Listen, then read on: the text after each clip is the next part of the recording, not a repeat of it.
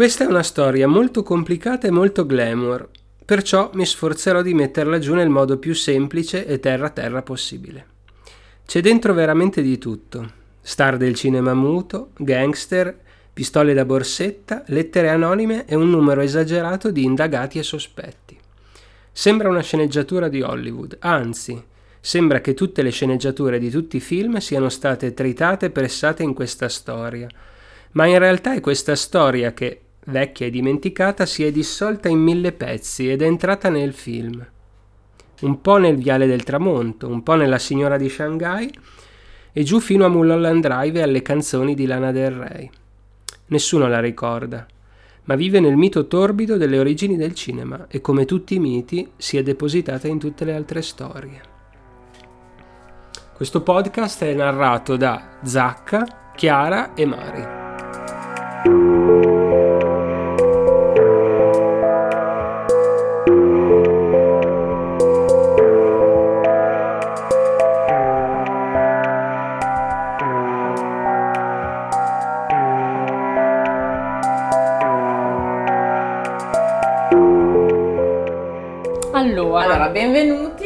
Questa cosa. a questa cosa, si chiamerà The Thing Probabilmente sì. e la Zacca stasera ci racconterà Vi racconterò eh, il caso di uno che una volta era famoso, adesso non, non se lo caga più nessuno, però è una storia molto complicata e molto glamour di un defunto di nome William Desmond Taylor.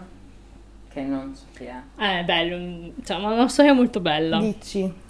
Allora, intanto cominciamo dalla- da una confessione, cioè di solito si, si finisce con una confessione, quando si finisce con questa, questa storia inizia perché è scoppiazzata. Cioè, no, no. Ah, diciamo subito la fonte principale è una puntata di un bellissimo podcast vero che si chiama Deathbed Confessions che, che a sua volta si basa su un libro che, che- che- che affronteremo durante questa storia. E niente, che imbarazzo, madonna di Dio. Allora, comincia questa storia, facciamo subito un flash forward. Los Angeles, 24 ottobre 1964. Ok. 964.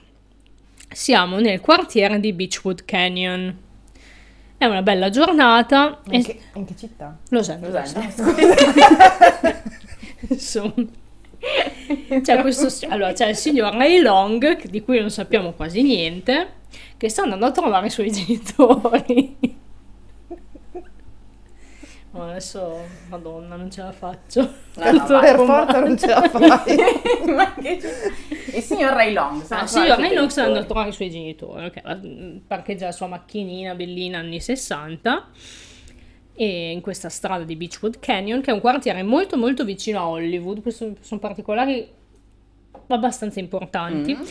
ma molto lontano dal- dalla vita mondana, dal lusso, dalle star, perché ci abitano soprattutto anziani benestanti che amano la vita comoda, eh, il clima californiano. Classici sobborghi Classici vecchi, che ricchi, stanno, eh. vecchi ricchi che stanno al caldo perché gli fa male le ossa.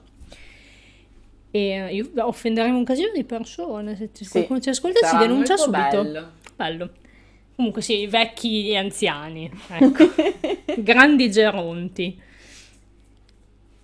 Ci sono tutte le sue belle casette linde, tra cui quella della signora dei signori Long, e di fronte c'è la casa della signora Patricia Lewis. Cosa succede? Quando Ray accosta la sua macchina per andare a trovare i genitori, si accorge che davanti a casa della signora Lewis c'è un capannello di persone, tutti mm, indaffarati, tutti concitati, perché Patricia si sente male. Allora cosa fa? Si avvicina anche lui, giusto per andare a rompere ancora di più, e lui conosce la signora, perché è un'anziana vedova che abita appunto di fronte ai suoi genitori, che vive quasi richiusa in casa. Conosce solo i vicini e gli unici appunto con cui ha rapporto sono i genitori. E è sempre Ray. anziana come loro. Sì, Ah. sì. E se la vede, se- arriva in mezzo a queste persone, se la vede a terra, sdraiata, che si tiene una mano sul petto, che ha, insomma, sta molto male. Qualcuno gli dice che la signora ha un attacco di cuore. è palesemente, palesemente molto molto affaticato, cioè è lì, lì per tirare le Mm. cuoia, quando vede Ray fa una cosa abbastanza particolare. Gli fa segno di avvicinarsi, dice tipo ti devo dire una cosa, ti Mm. devo dire una cosa, lo fa avvicinare e gli dice ho ammazzato, ho ucciso William Desmond Taylor. E lo ripete due o tre Ah. volte, disperata, molto, eh, sta male. Lui non fa in tempo a chiedergli chi, ma chi cosa, cioè eh, io me lo immagino un attimo frastornato il, il signor Long in questo momento, ma eh, nel frattempo arriva l'ambulanza, la signora caricano e purtroppo qualche ora più tardi ci lascerà. Tira cuoia. Esatto. Ma lui sapeva chi era questo? Ah, è brava, ha fatto la domanda giusta, assolutamente no, non ha idea Mm. di chi fosse questa E persona. perché la voleva dire proprio a lui? Eh. Da qua inizia il vaso di Pandora e si scoperchia tutto, perché? Primo, chi è questo William Desmond Taylor qua? Ormai nel- siamo nel 64 quando muore la signora e lo conoscono in pochi. Ma ehm, infatti neanche Ray appunto non sa di chi stia parlando. Eppure 40 anni prima, cioè negli anni 20, eh, William era uno tra i più acclamati divi della prima generazione di Hollywood. Era un regista, un attore, considerato un pioniere del cinema muto alla- al- ai tempi dell'apertura dei primi studios di Los Angeles. Fa Quindi- molto i formidabili Fla- Frank, tra È l'altro. tantissimo i Eh. formidabili Frank sta roba. Eh, ma, è, ma è- poi no, vabbè, non voglio divagare perché poi dico delle cretinate. No, Io non so che cosa sia questa cosa, di un cosa libro. state Ah, Ah, un parlando. libro dove ci sono dei- degli sceneggiatori pazzi di una famiglia disfunzionalissima di mezzi zii famosi, abusanti. zii che maltrattano i nipoti. Vabbè, è bellissimo. Famiglie ebree americane. assurde. Bellissimo. Ok. Poi te lo passo, ce l'ho. Ecco, oltre a tutte queste cose super fighe, il buon Desmond Taylor purtroppo è anche la vittima di uno, di uno dei casi irrisolti di omicidio all'epoca eh, de- del fatto più famosi, più scandalosi. Cioè noi adesso non- nessuno sa, poi oggi ancora di meno, chi, è, chi era Taylor. All'epoca, quando fu ucciso, sarebbe come se noi oggi, non so, eh, uscisse la notizia che hanno sparato a Brad Pitt. Mm. Così cosa farei? Un po' scosso dopo che Pa- Patricia è stata, via, è stata portata via con la pubblica, che non si chiama l'ambulanza, si chiama la pubblica, va dai suoi genitori a dargli la notizia. Dire, guardate che la signora si è sentita male. E racconta ovviamente abbastanza sconvolto anche della confessione. E sua madre subito si affretta a dirgli: Ma no, ma guarda, non pensarci perché la signora eh, era, era molto fuori, stava male da tanto tempo, sicuramente stava dicendo delle cose a caso. E a Ray sembra un po' strano che sua madre si gli dica subito questa, cioè sia così affrettata, così veloce a dirgli questa cosa. E non si dà pace, cioè lui a un certo punto vuole sapere, decide di indagare con i suoi limitati mezzi perché nel 64 Reddit non c'era. Ma Eh, ovviamente. eh, no, Il- la prima la prima, fonte, prima fonte è Reddit, ok. Però gli arriva un bel colpo di fortuna. Perché la buonanima di Patricio, cioè facciamo un, un salto di qualche giorno, qualche settimana più tardi, la buonanima di Patricia, che parlava solo con i genitori di Ray, andavano a cena insieme, andavano, Mm. cenavano insieme in casa, guardavano la tv, e senza eredi, vive da eremita, lascia tutta l'eredità a chi? Ai Long. Ma che culo Che qua. culo che lui può andare a indagarle in casa. Quindi Caravanare. lui subito si lancia a fare l'inventario. Perché questa era tipo vedova. Era vedova. Mm. Esatto. Poi torneremo alla fine sulla sua, sua vita. La sua vedovanza. Bellissima la sua vita. Quindi si lanciano subito Ray e i suoi bravi genitori, a cui comunque è stata lasciata una casa, che non è male, a fare l'inventario dei beni della, della signora defunta. Questi beni consistono soprattutto in infinite pile di carte e documenti e in un polveroso baule chiuso a chiave. C'è, c'è tutto in questa storia, c'è il baule chiuso a chiave, ci sono tutti cliché, Adoro. sembra una roba inventata, cioè adesso andando avanti lo scoprirete, ma è, è vera. Aprono questo baule e ci trovano una quantità infinita di vecchie foto di scena e anche come si foto promozionali, in, sì, faccio i gesti utile, e in primo piano di una giovane donna. Evidentemente sono foto promozionali di, un- di un'attrice perché è in diversi costumi, a volte vestita da contadinella, ballerina di night, flapper, proprio anni 20, quelle quella Sì, vera, poi, originale, insomma, In quel certificata. periodo lì non è che tantissimi avessero chissà quante foto. Esatto, genere, esatto. Quindi evidentemente erano era come dei book fotografici. eh. E dice, ullala, cioè su carichissimo, e esamina tutte le foto, su una delle immagini c'è la firma e si legge il nome Patricia Palmer. Cioè, si chiama anche Palmer, cioè più Lynch di così, io non so cosa...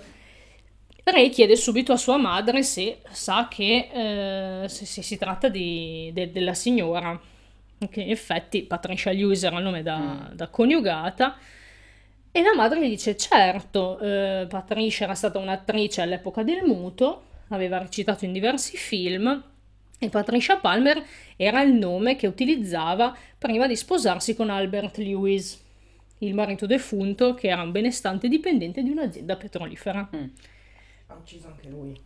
Eh, no, in realtà, cioè, spoiler no, però sarebbe bellissimo se si fa. non possiamo parlare male così dei, dei defunti. Vabbè, questa è una... vabbè. È una storia antica. Sì, basta, cioè si può parlare male È di prescrizione, parlare male. Tutto, tutto. Dove, dove, dove sono? Dove sono? Aspetta. Del cognome Ah, che era... ecco. In realtà Patricia Palmer è un nome d'arte. Mm.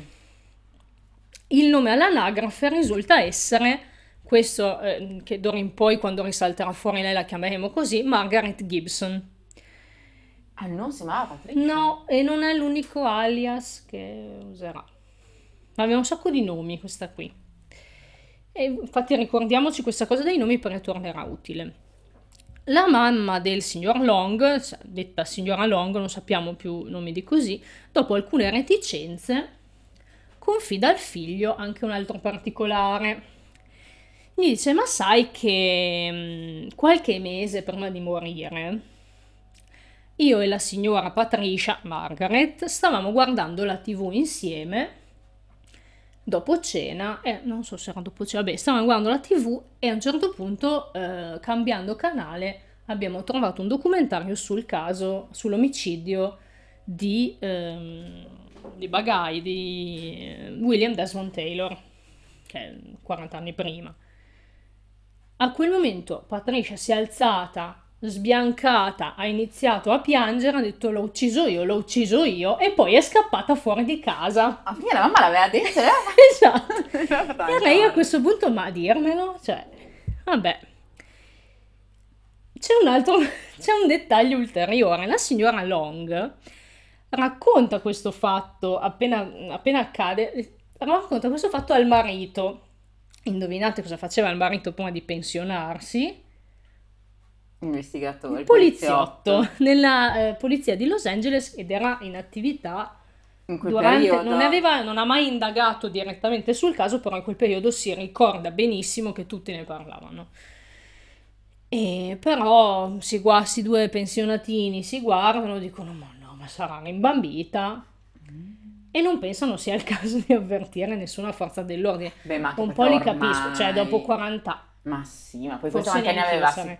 Se- 75, quanti ne aveva? Non, Eh, non sappiamo esattamente. No, sap- adesso non mi ricordo perché devo andare più avanti negli Beh, vabbè. appunti, ma mi ricordo l'anno di nascita comunque, era ben, ben anziana, avanti quegli eh, anni. Cosa fai, arresti un anziano? No. No, è come quella eh, SS di 97 anni che stanno processando adesso. Eh. cioè, aspetti e basta. Esatto. Ma sì, ma poi cioè, erano preoccupatissimi di non poter continuare a guardare la tv insieme tutte le sere. Esatto. Sì, sì, sì, eh, Beh, infatti, poi secondo me si cavolo- facevano un casino compagnia questi Col cavolo che gli lasciava l'eredità se la denunciavano. E tra l'altro, hai capito? i signori, non ci avevo pensato a questo angolo mh, Eh. così economico, però è vero. Insomma, i signori Long sono molto annoiati da questo caso vecchio e polveroso e dicono no, non ce ne frega niente di chiamare la polizia. Noi sul caso polveroso invece andiamo Beh, subito. Ovvio. E inizia il capitolo mm, totale. Io qui veramente, adesso qui lo dico, questa cosa la vorrei avrei- dopo cap- capirete perché volevo regalarlo a chi sapete. Mm. Perché sarebbe stato meritevole di una voce migliore, di accenti migliori del mio, No, che non sono n'è. capace. Però No.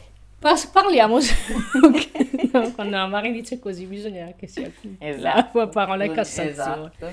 Cassazione. Passiamo al adesso finito l'antefatto, passiamo al nocciolo, ovvero il tragicomico ritrovamento del cadavere del povero William e la scena del crimine più inquinata di sempre. Mm, mi piace.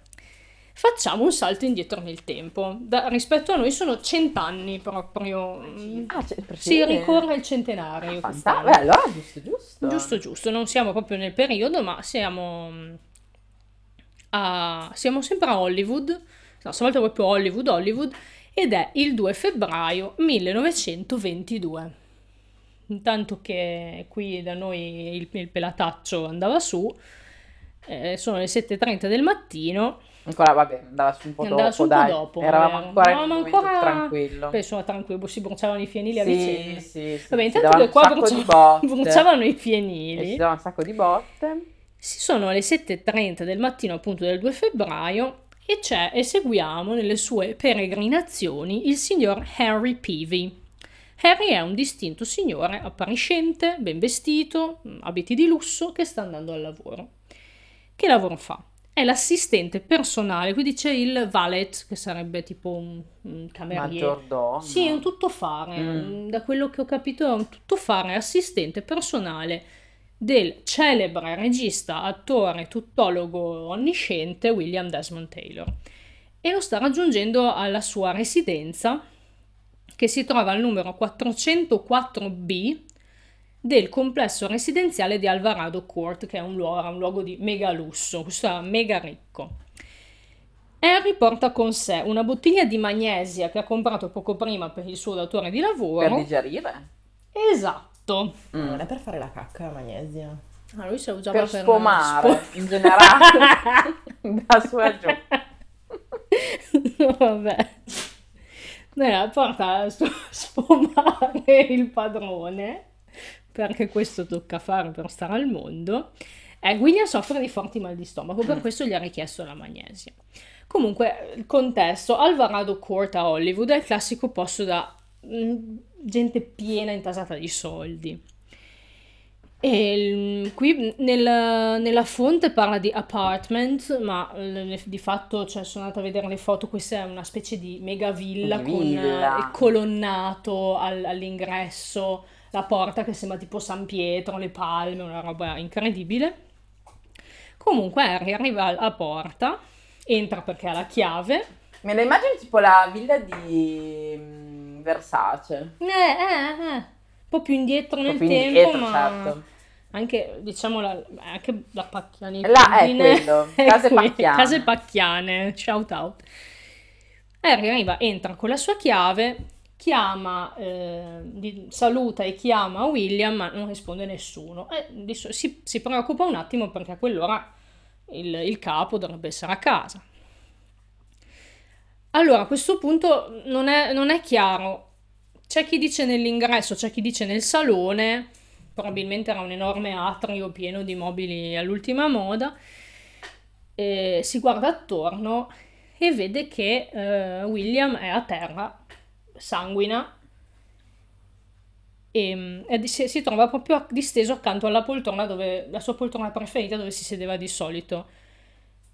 Ha gli stessi vestiti che indossava la sera precedente quando Harry lo ha salutato prima di andare a casa. Harry un po' in panico, immagino, ma neanche troppo, perché lui è un personaggio abbastanza mm, sveglio e razionale, forse anche troppo. Si avvicina e si accorge che questo non respira. E inizia il circo equestre. Perché adesso devo, adesso devo fare un inciso. Mm. Odio, non posso gestirli, però devo farlo. Harry fa una cosa. Uno si immagina che chiami la polizia, l'ambulanza, Ambulanza, eh, eh, esatto, la pubblica questo di prima. chiama la pubblica. No, Harry telefona alla casa di produzione Mm. per la quale lavora William, cioè con la quale ha il contratto, che si chiama eh, Famous Players Lasky ed era una grandissima casa di produzione potentissima Hollywood dell'epoca che poi, mh, fun fact, diventerà una parte, cioè i padroni della Famous Players saranno tra i fondatori della Paramount. Ah! Di cui Roba- parte anche Star Trek. Roba- eh, ecco. Ricordiamolo. roba grossa, insomma. Qui dice, beh, questo è un, è un delinquente, cioè che cazzo fa? In circostanze diverse sì, cioè sarebbe una roba assolutamente anomala e scorretta. Nella Hollywood degli anni 20 però quando succedeva qualche casino enorme in questo ambiente, stando sia ai libri eh, stu- da me studiati eh, secoli fa all'università, sia eh, al libro- al- alla nostra fonte adorabile, era una prassi normale. Mm. Ma come se ci fosse qualcosa da nascondere, però. Perché c'era, Ah, perché c'era. ah. Cioè, la, la situazione, giusto per citare un altro delinquente, era un po' più complessa di quella che immaginiamo noi. Perché negli anni 20 gli Non ho studi... la citazione. Andreotti. Ah, ok. Gli studios in questo periodo sono sia potentissimi sia che terrorizzati dagli scandali. Perché? Ultimamente, tra fine degli anni 10 e inizio degli anni 20, sono stati colpiti da enormi scandali che hanno avuto risonanza in tutta la nazione, ma proprio mh, cose, delitti, ehm, violenze, corruzione, tutto penale. Mm. I conservatori di tutta l'America stanno protestando perché vedono Hollywood come un luogo appunto Di perdizione. di perdizione che corrompe i giovani, che dà il cattivo esempio. Che un tutto- po'. Che un po'. è- Cioè, è veramente, c'era pieno di delinquenti veramente, però loro temevano una cosa soprattutto, le leggi federali sulla censura. Sono anche gli anni del proibizionismo, quindi sono terrorizzati all'idea di dire, oddio, adesso bandiscono i film come hanno bandito l'alcol. Poi avrebbero continuato a farli come si faceva l'alcol, però insomma Mm. non godevano. Quindi tutta Hollywood teme tantissimo che l'opinione pubblica gli dia la- il colpo di grazia e perciò ogni tipo di eh, deviazione dalla normalità, ogni scandalo, ogni problema ce lo gestiamo in casa. Cioè se lo risolviamo tra di noi, non c'è bisogno di chiamare la polizia, insomma c'è un po' di omer- Omertà, di sana, sì. bella, ottima omertà. Ok? Si fa per dire ovviamente. In più c'è anche la sfiga che William in tutto questo è una persona molto carismatica, molto affascinante, nota per i modi molto discreti, cortesi, per la vita abbastanza sobria e quindi è rimasto uno dei, è considerato uno degli ultimi portavoce di una Hollywood pulita, eh, rispettabile, che piace anche alle signore repubblicane, che, che le, le, sciu- piace alle- a- Le tipo, tipo. Gerry Scotti, però Sì. figo. Dopo vi faccio vedere le Faceva delle cose noiose. Esatto, cioè no, in realtà poi si scopre che Eh, stavo beh, dicendo. però era di finta. faccia, era un volto rassicurante, eccetera, eccetera. Quindi sfiga, sfiga, sfiga, questo è morto palesemente, c'è qualcosa che non va. Fine dell'inciso, è per questi motivi che Harry non chiama subito la polizia. Secondo alcune fonti lo fa poco dopo, comunque in ritardo, secondo altre invece avverte il padrone di casa, il padrone di questa megavilla, perché lui era in- William era in affitto, che chiama lui le forze dell'ordine. Comunque, chiunque avvisi la polizia lo fa specificando che si tratta di morte naturale. Cioè, tu dimmi come puoi essere credibile a chiamare la polizia e dire ciao, è morto uno, Ma ma, sicuramente ha avuto un infarto, eh, non, cioè, È non, normale. Sì, non fatevi problemi perché questo qui è stato male ed è morto. Comunque gli agenti arrivano verso le 8.30, cioè un'ora dopo il ritrovamento, che vabbè, io pe- penso che cent'anni fa non avessero queste super macchine. Eh, ma rispetto a... Bene. va anche bene. Va benissimo. Il problema Adesso arriva più tardi. Eh. è che quando arriva, cioè io rido perché, vabbè, poveretto, è una cosa brutta, però è, un- è anche un circo. Quando arrivano a, ca- a casa di William c'è chiunque. Cioè nel frattempo sono non arrivati hanno cordonato. tutti. Ok. No, no, no, beh, non, non c'erano neanche, facevano accordonare. Mentre eh, la polizia, tra l'altro, se la prende anche comoda perché dicono: Ma sicuramente si è sentito male. Allora, vabbè. Mentre la polizia controlla qua e là, scatta qualche foto, vede una siepe di vicini e conoscenti, e conoscenti ovunque, fuori la casa, dentro la casa, tra i quali, due punti, questi ritorneranno, Una giovane donna, poi identificata come la famosa attrice Mabel Normand, che va da una stanza all'altra aprendo e rovesciando i cassetti e gli armadi. Cioè in casa di uno appena deceduto. Ma anche se fosse vivo, tra l'altro, ma che cazzo fai? Eh, ecco. Un'altra famosa attrice di nome Mary Miles Minter, Mabel e soprattutto Mary, ricordiamole, tornano fortissimo, che arriva disperata con la macchina davanti casa e si apposta fuori dalla porta a fare domande a tutti. A tutti, E mm. questo mi sembra un atteggiamento insomma più normale. Cioè, mor- Vedi rovesciare delle cose, Sì. dei cassetti, sì. cioè, capisco, questi erano colleghi, è morto un tuo amico, cioè, si conoscevano, vai lì di che cosa è successo, ok. Ma soprattutto la chicca sono due dirigenti della Famous Players che sono di fianco al camino mentre la polizia arriva e stanno bruciando dei documenti. cioè, questi qua che lanciano i documenti nel camino. Facendosi vedere, tra l'altro. Certo. Ma portali via. Eh, Eh, portali via e bruciali dopo. Eh, che un po' un po' è un po'. Spoiler, hanno fatto anche quello. Alcune fonti addirittura eh, riportano di un signore che affermando di essere, cioè qua cito mh, traduzione letterale, un signore che affermando di essere un medico si avvicina al cadavere, lo esamina superficialmente ed esclama davanti a tutti, sicuro di farsi sentire, è morto di emorragia e poi svanisce nel nulla.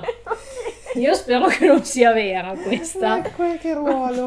Poi in ultimo abbiamo il, il top dei top, Charles Ethan, direttore generale della- dello studio di produzione, che si avvicina ai poliziotti in compagnia di Harry, me li immagino tipo a braccetto, eh, chiama a sé il detective Thompson Ziegler, che ha riportato questa cosa, e gli dice state tranquilli, qui è una cheat, è veramente col cuore un omaggio, e dice state tranquilli, è tutto sotto controllo. Mr. Taylor soffriva di terribili crampi allo stomaco Mm. e sicuramente...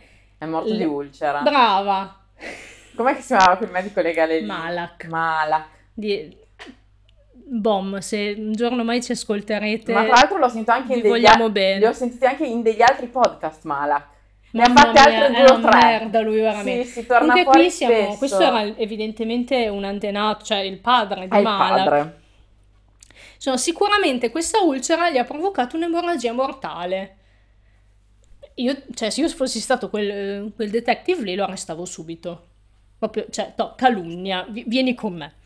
Per confermare la tesi, Harry gli mostra la bottiglietta di magnesia. Dice, eh sì, è vero, guardate che ho qui la magnesia perché stava molto male. Questo ha il sangue che gli esce, cioè, tipo, poveretto. da- Ah, perché lui D'accordo. tutto questo poi tutto questo è a terra. è, sempre. è sanguinato, quindi Sì. è in una pozza di sangue quest'uomo. Non parlavo più di una pozza, ma si vedono evidenti tracce di sangue Ok. e, e non tracce di sangue che magari uno può avere. Vabbè, che, che schifo, cioè nel senso sangue dalla bocca, sangue Fuoriuscito dagli orifizi. No, fuoriuscito da Mm, Ecco. Ferite. Sarà esploso. Esatto. Gli sarà esplosa. Auto, c'era- invece che autocombustione, autoesplosione. Ma comunque, nonostante questi patetici tentativi di insabbiamento, c'è almeno una persona che fa quello che si dovrebbe fare ed è l'agente Cornel William MacDonald. Lui ho segnato questo nome lunghissimo, ma non torna mai più. Prima di entrare nella polizia, Cornell, eh, o Cornell, non lo so, ha studiato come infermiere. Sa che eh, esaminare un, un cadavere è la prima cosa che, che bisogna fare quando si viene chiamati e poi il cadavere ha delle tracce di sangue sotto eh, la schiena. Così, nonostante le suppliche di, di Ethan, il direttore generale, si, si china, guarda e vede che sotto il cappotto, perché addosso un, un cappotto slacciato, Mm. sul fianco e sulla schiena ci sono delle ferite di forma circolare e compatibili eh, a un primo sguardo con un'arma da fuoco. Incredibile. Quindi ulcera un, un- ecco, Un paio di... un paio di. Iniziano male le indagini. A questo punto fuori dalla casa ci sono già fior di giornalisti, di fotografi, tutti pronti a fotografare la, e a scrivere su- non appena la salma viene trasportata via in barella e alle 12 la notizia esce sui giornali. Gli- lo, lo studio di produzione sta cercando disperatamente di evitare lo scandalo e l'imperativo è escludere qualsiasi coinvolgimento di chiunque sia anche lontanamente collegato al mondo del cinema. Nel frattempo la polizia inizia a interrogare almeno i vicini, eh, gli abitanti di, di Alvarado. Che sono dei ricconi. Sì, Mm, sì, sì, no, ci sono anche comunque quelli che abitano lì, sì. Mm. Vanno da, eh, la polizia va da Douglas McLean. Momento Asmr. Asbe. Asbe. No, la polizia interroga i vicini e va da- dal signor Douglas McLean, attore pure lui, e vicino di casa di William, che dice di aver sentito la sera precedente, tra le 20 e le 20 e 15, un rumore di sparo attutito. Però lui c'ha più di una ferita. Comunque questo ha sentito sparare. Uno solo. Uno solo. Perché non ha guardato l'orologio? Non l'ha guardato, Ah, ha detto detto, che "Ma era aveva per detto quindi". Eh no, ma è, 15". è molto generico. Eh, io stavo, per, di- stavo Ah. per dire, è un po' sospetto che sia così preciso l'orario. Stavo Eh, dicendo. Cioè, un quarto d'ora di... cioè, No, era Sì, Sì, no, sì, sì, no, noi non avevano chi l'ha visto eh, un giorno in pretura all'epoca, quindi vabbè, erano pieni di giornali però di cronaca nera. Quindi Douglas la prossima volta ne- nell'altra vita guarda l'orologio. Un'altra vicina di, chi è che non- di cui non abbiamo il nome dichiara di aver incontrato poco dopo quell'ora, cioè la stessa ora, un uomo col cappello, Mm. un cappello che descrive come un flat cap, cioè un- non so se è un cappello. Sì, un cappello generico che usciva da casa di William.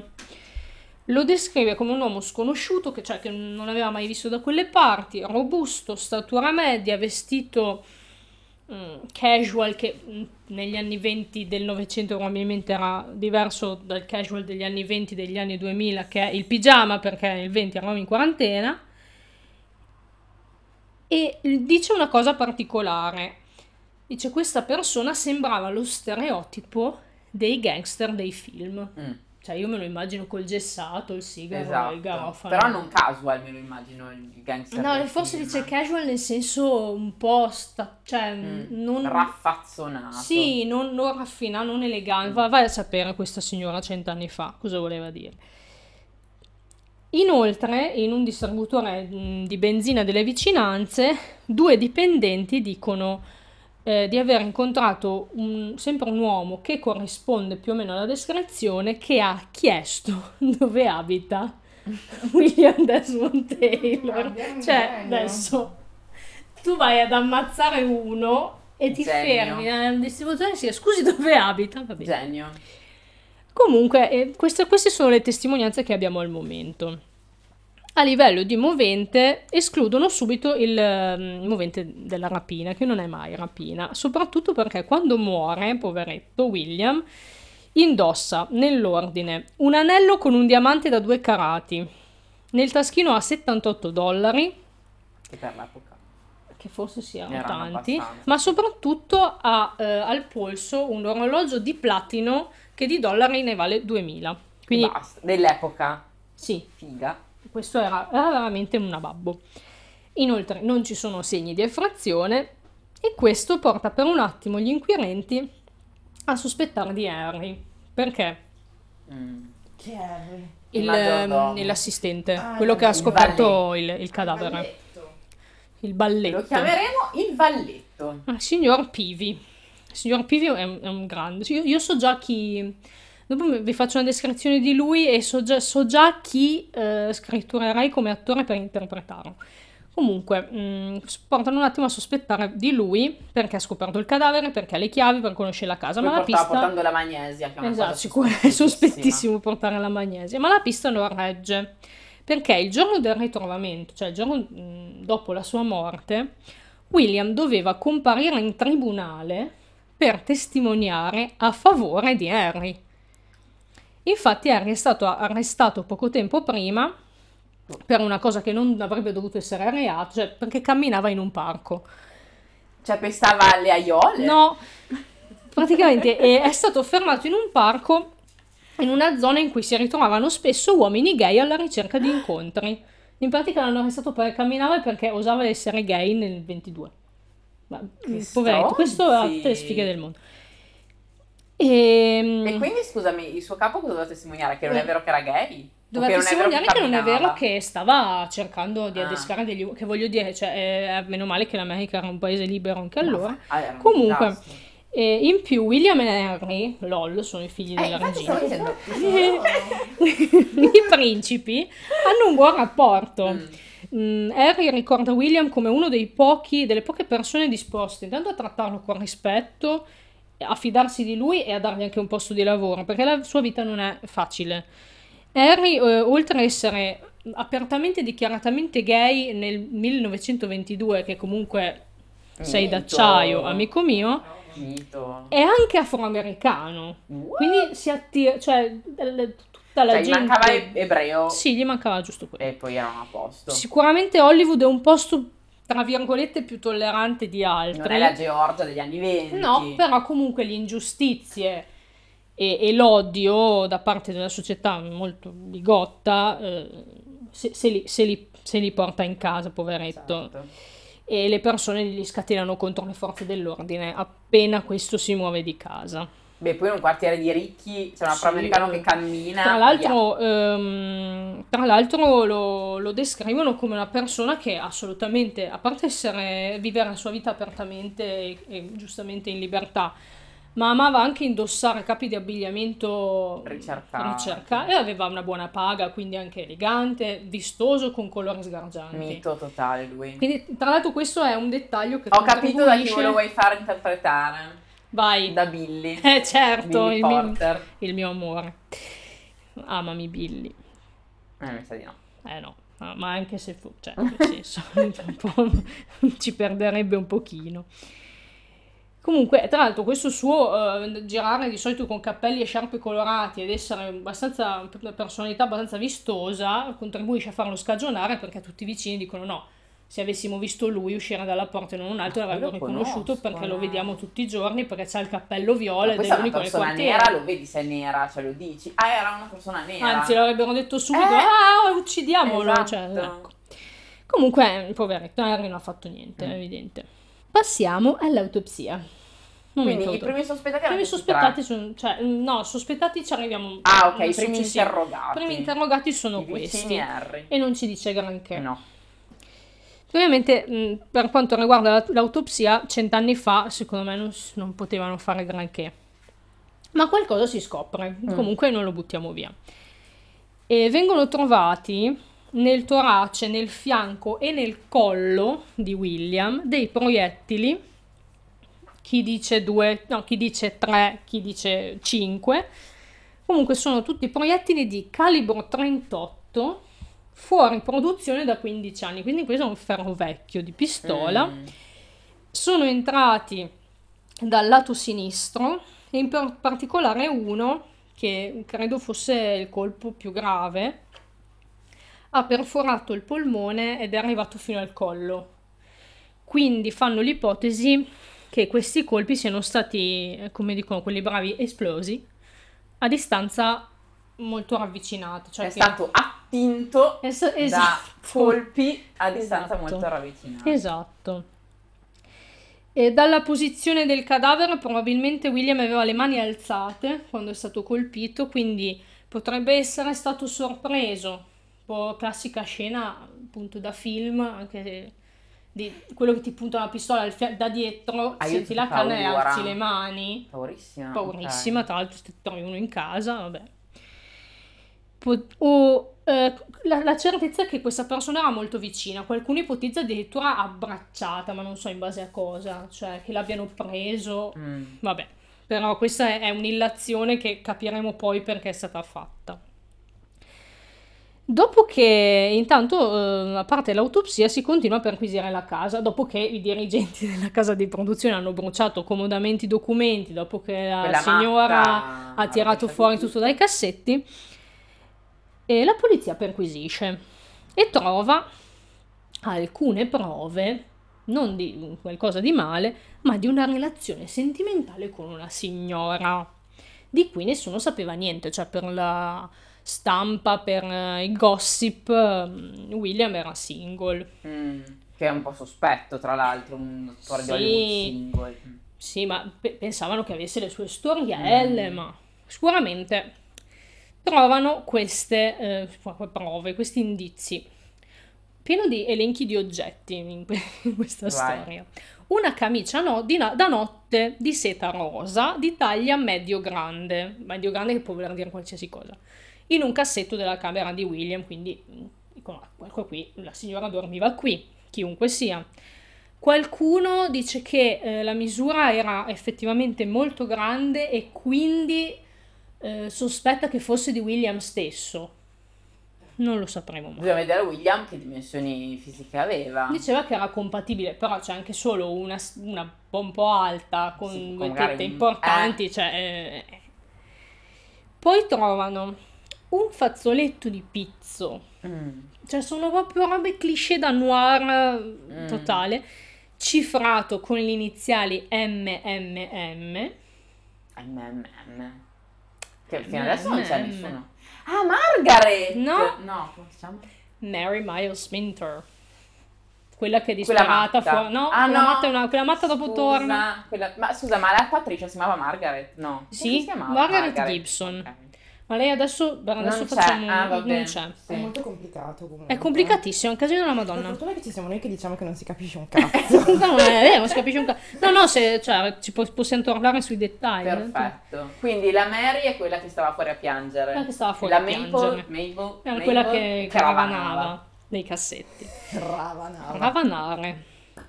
Poi trovano anche diverse lettere d'amore, scritte in modo che viene descritto come bizzarro e infantile.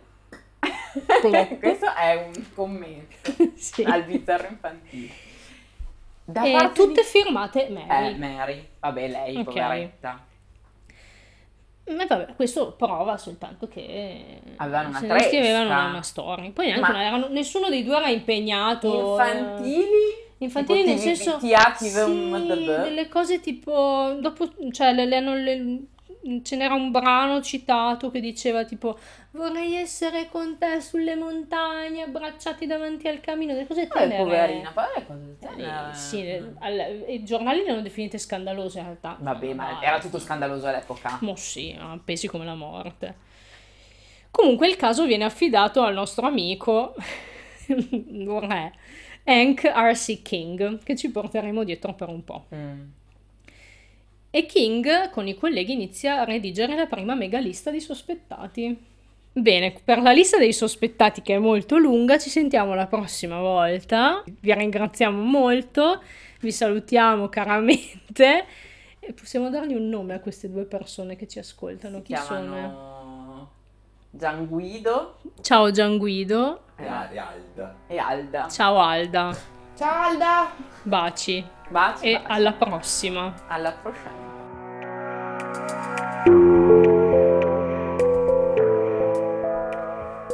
Ennesimo podcast di True Crime è scritto da Zacca. Le reazioni spontanee sono di Chiara e Mari. Voce dell'intro Ennio. Sigla di Dimensional Bleed. Fonico e commenti fuori campo di Leo. Editing e sound design di Chiara. Graphic design di Zacca.